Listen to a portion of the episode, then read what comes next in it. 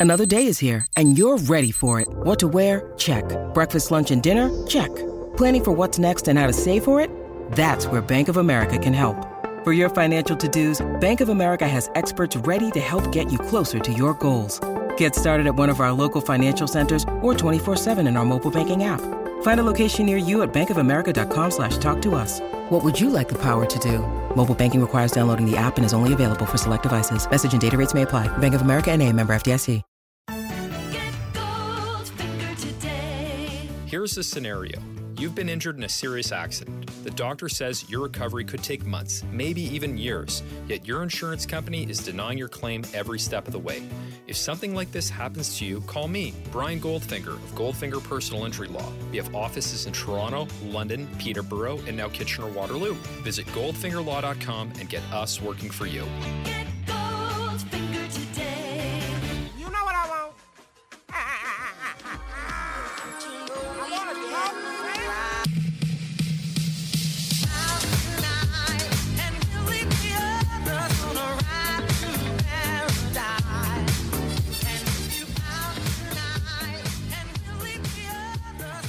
Okay, everybody.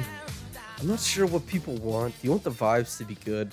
Am I am I here to uplift you after the loss to to make sure that you're like, okay, there are some things to take away that are good? Or are we are we supposed to be commiserating together? Because uh, boy howdy, I could commiserate. That there's a lot of things going there's a lot of things going wrong in this series, and a lot of them went wrong again. Game two, 112 to 97. The Raptors lose. And, you know, the first half was a huge, huge failure on defense. And the second half, it's hard to even gauge the defensive success that it was by the numbers. You know, holding the the 76ers to 45 points in the second half is good. That's a good thing. The 67 points in the first half and the growing lead that ballooned to 29 points means that it's hard to take away anything of value because the 76ers their failures on offense in that second half are just as easily linked to not really caring and just, you know, seeing how big a lead they have and not having to work as hard. But when this game mattered, the 76ers found the correct pressure points, whether it was Harden, Embiid, or Maxey, even Tobias Harris at some points in this one, which even Danny Green at some points in this one, which is as depressing as it might get. But when it came down to the nitty gritty, at any point in the game, the Raptors could not get stops against the 76ers. And I understand why people want to do the ref conversation. It's it's hard to avoid in this series. The Raptors 12 free throws, eh, the 76ers 30. This is this was always going to be part of it. You cannot escape it. Harden and Embiid are on the other side of things, particularly Embiid, right? The Raptors, on the one hand, there were some touch fouls called. Some of these calls, you're like, damn, it's tough to get that one. And maybe you're looking to get something on the other end. On the other hand, they are playing very physical. They are playing very rough defense on Embiid. And some of it is imperfect and some of it does include fouling. So the Raptors are going to operate at a foul deficit in this series, even if they end up winning. They're still going to, in these games, operate at a foul deficit. That's just Joel Embiid, you have to foul him to guard him. How much gets called? We're seeing a lot early on in this series, obviously. But man, I, I understand why people are upset about the whistle. I totally get that. So, yeah, I, I just want to get that out of the way first. So, the Raptors, I think one of the big things currently that's happening is a way too much respect for James Harden in this series. And that continued in this game, less so in the second half, but Harden wasn't pressing as much actually, you know, hit the scratch the record. Uh, what's it? Uh, that's not a record scratch. I can't do a good record scratch. So let's just start at the the beginning of the game. Fred VanVleet, he comes out gangbusters. He's shooting really well. He's not even getting that ball into the dip of his jumper, catch and shoot stuff. It's going up, it's dropping in. And the Raptors, they get out to that big run to start the game out. Hey, things look pretty good. What they're doing by identifying Joel Embiid and and how they're supposed to attack. I talked about this after the last game is and in the preview stuff too as well is that the Raptors have to be able to get Embiid out of the paint sometimes. And Pascal Siakam will thrive and will do things in this series, of course. Like he didn't shoot well in this game, but he finished with 20, 10, and 5. And honestly, some of those shots just touched every part of the rim. But anyway, they started instead of having just like M, sorry, Siakam's guy screen. They sent whoever w- Embiid was guarding, bring him up to screen, bring Embiid out of the paint, make him guard. And off the start of the game, Fred had the juice to make that work and kind of, you know, punish them, get Embiid out of the paint. The benefits were seen elsewhere. But as the game waned on, that really wasn't viable anymore. But it was nice to see for at least a little bit. And so uh, the first half, honestly, was a very, very, it's two teams exchanging blows, and the Raptors couldn't really keep pace. It's it's tough because they took that first punch. Embiid had 19 points in the first quarter for what it's worth. 19 and took a lot of free throws. And the Raptors took that punch and outscored them in the first quarter. They won 33 32. And largely on the backs of Fred VanVleet and Pascal Siakam playing fantastic basketball, really getting the Raptors into their sets, getting them good looks, and taking advantage, hitting some tough shots as well. But on the other end of things, the Raptors are still, well, in the first quarter, I didn't even think the defense was that bad. I just thought it was like, man, Embiid is really, the fitness level is really high because with a guy that big getting up and down the floor, you always wonder how long they can go for and all that kind of stuff. And Embiid had a motor to get after his own misses, to just plow through guys. And as it turns out, he was rewarded with free throws in this game. And so the 76ers just leaned on him. And the Raptors, as a team concept, had a pretty good defense in the first quarter. Where it really fell apart is that Embiid gets that rest at the top of the second quarter. And he got a really nice long rest. But VanVleet played every single minute of that first half. Pascal played most of the first half. And they started to feel the effects of that. Uh, They weren't as good at pressing the defense. They the touch on the shots was just like kind of missing, missing. And Fred in particular took a lot of shots at the towards the end of the second quarter and tried to kind of shoot the Raptors back into it. But when we were looking at the start of the second quarter, the Raptors lost the Embiid off the floor minutes, and they did so. It's just like sometimes you're on the really bad end of shooting variation, and you don't help yourself at all. Like getting a missed shot and Danny Green being able to come in on the weak side and get an offensive rebound, find Shake Milton for a three. You just can't have that. In those minutes without Embiid on the floor, you need to bludgeon the 76ers. That's how every team beats them. It's really hard to win when Embiid is on the floor. He's one of the best players in the league. He might be the MVP. But and we've seen this in a playoff series before how important that was. And the Raptors did achieve it in that series in 2019. But also on top of that is just like Danny Green running out to filling the lane to the corner in transition and a pass from a guy who's like 12 feet away, just a quick touch pass goes out to him. He hits a contested corner three, hits another three. It's just like all the threes came at the right time for the 76ers, and the Raptors couldn't keep pace. And and the offense was still going decently at that point in time, but the the Raptors thought that okay, with with Embiid out, we can relax a little bit. And that's where that offensive rebound comes in. And then that's three points you give up. And then they thought, okay, well, we can kind of take our time and we're going to win these minutes. But the shooting variance just, they got smashed. And that is really tough to deal with. And then Embiid comes back in, right? And he's he got his rest. He's fully ready to go and he can start carrying. And then the Raptors have to load up on him. And then not only are these guys like Fred and Pascal losing a bit of their stamina trying to carry an offense, but these guys have to try and range back. Particularly Maxey has to guard a guy like Max, sorry, a, a guy like Fred. Sorry, he has to guard a guy like Maxey in rotation or straight up. And in this game, Gary Trent Jr. guarding Harden, not good. Needed a lot of help. Fred guarding Maxey, he just did not have the juice. Maxey got two feet in the paint basically whenever he wanted in this game, and that wasn't just dependent on being able to be on this on the you know being the person who benefits from second side action and attacking a tilted defense. This was a guy who stagnant offense could just take the ball. Maybe he gets a screen, maybe he doesn't, but he's getting downhill. He's getting to that floater. And this is the tough thing about, you know, missing Scottie Barnes, missing Gary Trent Jr. is that Gary Trent Jr. in these regular season contests, because Gary Trent played nine minutes, took three shots, didn't make anything, and had to leave again with the sickness that very clearly affected him in, in game one. And he was a big part of this matchup offensively. And there's two sides to the floor. I get it. And we like to compartmentalize that. Okay, yeah, like there's off- offense and defense, and especially in a series where Matisse Thybulle is getting play, it really does make you think about those things. But it's it's just basketball, man. And when Siakam and when Fred don't get that break, and they just have to keep gunning, and they don't get, even get like that little dribble handoff or a pitch play to Gary Trent Jr. to try and keep up, that's tough. And I, I felt it less with Siakam. I saw some people saying that they thought Siakam was playing defense poorly.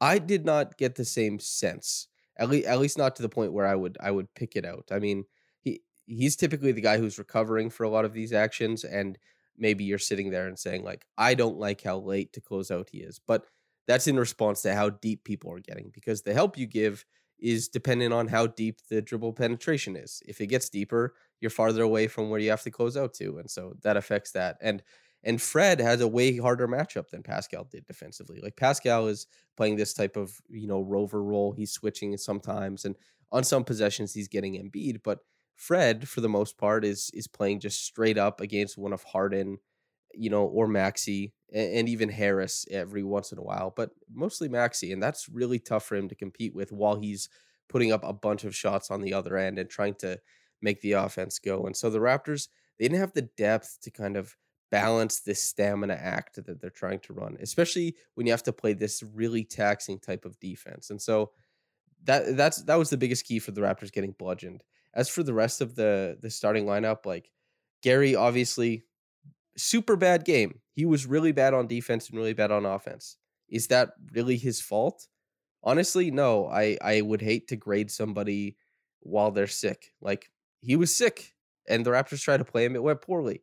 I don't I don't blame him for that. I mean, he wanted to play, he tried it out. It's not like the Raptors were excited to put Malachi Flynn in the starting lineup or or Khem Birch or maybe even Thad Young who's has a sprained thumb, right? And uh yeah, OG I thought was fine too. I I still think he helps too much on on on the Harden stuff and I understand like the Raptors are very help oriented, but I think that's probably a big adjustment that they need to make heading into game 3. I was surprised they didn't do it as much as I thought they might in game 1 or game 2 where, you know, lay off of Harden. Harden is most dangerous currently as a playmaker. Make him become a scorer. Yeah, he's to hit some tough shots. Yeah, he's going to put the ball on the floor a little bit, but you don't have to shade over so hard that you're, you know, tilting the defense for a guy like Maxey because Maxey, by the way, finished with 23, 9, and 8 and 73% from the floor. He had 38 the other night for the record. So the Raptors, that defense, just not tenable. And it seems currently that they don't really have if the 76ers are going to play this well, if Tobias Harris is going to shoot 64% from the floor, make every single three, and give you a little bit of pop off the dribble, you cannot contain Tobias Harris. Honestly, you can't because you can't afford to make him the focal point of what you want to do defensively. So, Tobias Harris is going to keep attacking tilted defenses. He's going to attack your fourth or fifth best defender on the floor. And Tobias Harris is getting paid a max contract currently, right? The 76ers paid him to stick around because they wanted Embiid to have a good team. And you can quibble about what a person is, you know, what a player's contract is worth and all that kind of stuff. But Tobias is way too good right now. He's just playing way too good that he completely overwhelms the Raptors' fourth or fifth best defender on the floor. Them's the breaks. Will he shoot this good the rest of the series? I don't think so, but he's shooting it right now, and the Raptors are down 2 0. Maxey, you know, same thing. He is so overwhelming against the tilted defense, and the Raptors, they cannot afford to just let Joel Embiid run roughshod because Joel Embiid did, and the Raptors needed a just fantastic offensive quarter to hang with it 33 32. They won it, but it's just like, man, the, the 76ers have too much going for them right now. And the Raptors, like I was talking about earlier, if they have Scottie or Gary, some of that offensive load might be able to be picked up. So the Raptors, that range defensively, that point of attack defense, you know, for for Pascal and Fred, the former and the latter, it's just like that becomes a little bit easier, especially when you're playing every minute on the floor. I, I think Siakam ended up with like 41 minutes in this game. Fred 44. That's tough, and neither of 'em- neither of them finished shooting the ball well from the floor. Pascal started out five for 10, finished seven for 20, and as I said, like a lot of these kind of they rim out, and a lot of them were good looks that just didn't drop in. Fred had a harder shot diet than Pascal did, and he just and he ended up just missing wide open catch and shoot threes by the end of it. So that that was tough to see. But yeah, the 76ers, the way they're currently playing, they have too much. And especially if the Raptors are going to continue to load up on Harden like they did in the first half, it's too much. I think that's the that's the number one adjustment they can make, but that doesn't even get them all the way back into this thing. And certainly in this game, more so than game 1, you can complain more about how the Raptors performed offensively, but again, like when the game is sitting, you're behind by 29 points, it's hard to gauge what's really happening because the the game plans that both teams are playing are not nearly as precise. And you can't expect the way that the second half or the like second half of the third quarter and the fourth quarter were played. You cannot expect to see basketball like that at the start of game 3. We're we're learning very little basically. The the biggest thing from the second half honestly is that Chris Boucher's hustle plays, you know, that's that's what his podcast is called, isn't it? Hustle play, some sort of thing. Yeah, like Chris Boucher was making a ton of hustle plays. He he played superb in the second half when the game was getting a little bit sloppy and teams were moving away from or kind of sliding back towards their base game plans that you'd see in the regular season instead of these hardwired, very um, specific defensive game plans for playoff series. You know, Chris Boucher started to pop off, and OG he looks fantastic. And and you know what? Maybe if you're gonna say like the the second half, if you're gonna take anything away, OG's creation I think is a big thing because you know Embiid is still in help, and his his primary is still the same. Like his primary defender is still very similar. The the 76ers, the same way that the Raptors, they simply cannot overhaul anything they do to stop Tobias Harris. If Tobias Harris is going to play this way, Tobias Harris is going to play this way. You lean harder on Maxey maybe and say, we can't afford what Maxey is doing currently. But you just you don't have the manpower to take away what Tobias is doing. It's similar for the 76ers and OG. OG finishes with 26, 10 of 14 from the field, 4 of 7 from downtown. He was terrific, getting his own shot. Even even in the first half when the 76ers really they cared a lot more about how things were working and and to start the third quarter, like OG being able to put the ball on the floor, get all the way to the rim, some nice footwork too, pull up three pointers, all this kind of stuff. It was reminiscent of the of the preseason, I think, where everybody's like, "Oh, whoa, what the hell is OG gonna do? This is really, really intriguing." And on top of that, when the Raptors got out to that hot start, mostly because of Pascal and Fred creating, on the back end of some of those offensive possessions is an OG three pointer. And I, I tweeted this out that the two easiest things to predict coming into this series was that OG and Tyrese Maxey were both going to be terrific. It's just you look at the way these teams match up, that was so evident. And on the one hand, OG has been really great. Quite literally no complaints about OG. But Tyrese Maxey gives you 23, 9, and 8, 73% from the floor, 38 the other night. It's just it's different levels. Maxey is star ascendant right now. He is crushing the Raptors. That run that the Raptors started to make because OG was just carrying offensively, it you know, the thing that kind of stuck the knife in the Raptors and it was the the death knell was that Tyrese Maxey 3. And Tyrese is taking shots that you know, sometimes he has no business taking, but he's in that zone right now. How long he's there for, I don't know. But as I said in all my previous stuff and everywhere I talked about this, you know, this dang series is that Maxey is plus 40% from when he pulls up from three. He's like 45% when he, he's a catch and shoot option from three. He's just fantastic cutting to the rim. It's too much. And I think that the Raptors would be better served by putting some of that defensive attention on him instead of Harden. Because if if you were saying, okay, let's let's make Maxey prove it.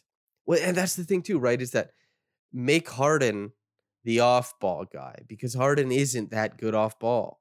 And, and not because he's not talented, but just like he doesn't apply his talents that well. He he's very much likes to play at his own pace. And if you load up on Harden, this is the problem. You load up on Harden and he gets to play at his own pace, and then he gets to shift your defense and then sling that pass to Maxey. And then Maxey just gets to be like, boom, this great punch of offense. Put that attention on Maxey. Make him swing to Harden. See if Harden has the same verve, the same punch from the weak side. That's what I'm saying. That's what I'm thinking about. And you can't exactly control that because it's not like these Houston days where you're going to see Harden come over half, get the ball out of his hands, and then make him off ball. But I just think OG on Harden, that's what you do from the get go. And then, and like, and I understand that's tough, but you go OG on Harden, make sure that his isolations, if he wants to take them, good luck, pal. You know, there was some foul baiting in this last game that I, I didn't think OG deserved a couple of the fouls that were called. And, you know, a, a rip through foul ended up in free throws, even though it's not supposed to. There are things to complain about for sure. But I think that would be an adjustment to make. It's just like, wow, you know, let let Harden see if he wants to isolate on OG, but just make sure the defense is keyed into Maxey and Embiid. And if Harden wants to turn back the clock, you see if it'll happen. But dare him to do it. Because I don't think he's got the juice right now, man. He went three of nine from the floor tonight. But he continued to tilt the defense. I just this is what this is what has to happen, man. I think I think we'll probably see the the defensive game plan reflect this. But yeah, the Raptors just the talent gap currently and the way that the 76ers are playing. The Raptors just don't have it right now. Gary is giving you zero because he's sick. Fred, Pascal, a lot of defensive attention. For all the stuff that was talked about, the, Raptors being a defense that should be worried about in the playoffs, like all this stuff about them being fantastic and, you know, being switchable and adaptable and, you know, the 76ers have relatively the same defensive rating as the Raptors during the regular season. And they have Embiid, who is as proven a playoff defender as many players in this league. It's not like the defensive player of the year who comes in and locks down a whole series, but Embiid, when it was Kyle and Kawhi and Pascal, all those guys, Embiid locked down the paint against those guys. Kawhi had to hit, you know, step back three after step back three to beat him then. And Embiid is better now. So the 76ers can slump their way into pretty good defense, especially at the rim. And the Raptors aren't slumping their way into anything right now. And man, it, it's tough. It's just tough. Reggie Evans Award, we'll go with Chris Boucher. And uh, I, I feel pretty good about that. He hustled his butt off. And in a game like this, you know, you just want you want the guy who hustles his butt off, give him a little reward for that. And yeah, there you go. Chris Boucher, Reggie Evans Award. Hopefully he brings that, you know, hopefully he's able to impact the game at the same level, you know, starting in the first quarter whenever he checks in, right? That'd be fun for game three. And Phil Jackson, right? That's the quote is that series doesn't start until you win on the opposing team's floor. So the Raptors, the Raptors can keep the series at not started by winning two in a row in Toronto. We'll see what adjustments they make. So the top quick reaction comment is from Niagara underscore dude. Quote, I still believe we can win the series, but Nurse needs to adjust. We need to play with pace, fast break slash transition basketball on Wednesday and move the damn ball in half court offense. Other than Maxey, the 76ers do not have much speed and great athletic ability. Move the ball and force them to defend. Right now, with ISO basketball, we are allowing them to stand around and rest at defensive end. Get Danny Green in space or Harden in space and force them to chase and use energy. 76ers are playing great team basketball and getting wide open looks because of it. They shot almost 47% from three. There are others are making shots, which has been the difference in the series. End quote. Yeah. Some of these things is just like uh how do you get from point A to point B, I suppose? Like playing with pace and moving the ball around and forcing them to defend. No ISO basketball. The Raptors, if they're not playing Gary Trent Jr., they lose a huge part of their shooters, right? And if Fred VanVleet is going to shoot five of 16 from three, that's also, and miss wide open catch and shoot shots, that's also losing a bunch of shooting. And Fred is also shooting less than 30% on threes since the All Star break. Why would the 76ers move? Right? Why would they move? Why how would the Raptors be able to get them in space if the 76ers don't respect the shot and don't really care? Like, yeah, Precious, shoot it. Chris Bouch- Chris Boucher, shoot it. Right? And Precious to his credit took a couple guys off the bounce earlier in the game when they were like, okay, you know, what, what's it going to be? But how do you get the 76ers to do this? And the Raptors were last in assist percentage during the regular season. They're what they do on offense is not, you know, punch the middle in, you know, swing the ball, extend advantage, swing, swing, swing. Like their players, they don't have the shooting to get those like insane closeouts from teams. What the Raptors do is they find a mismatch or they find an action that they like and they exploit that action. It's not like the beautiful Spurs basketball where these guys are, you know, exploiting this advantage and then getting side top side action and then attacking here and cutting here and moving the ball around and ping ping ping.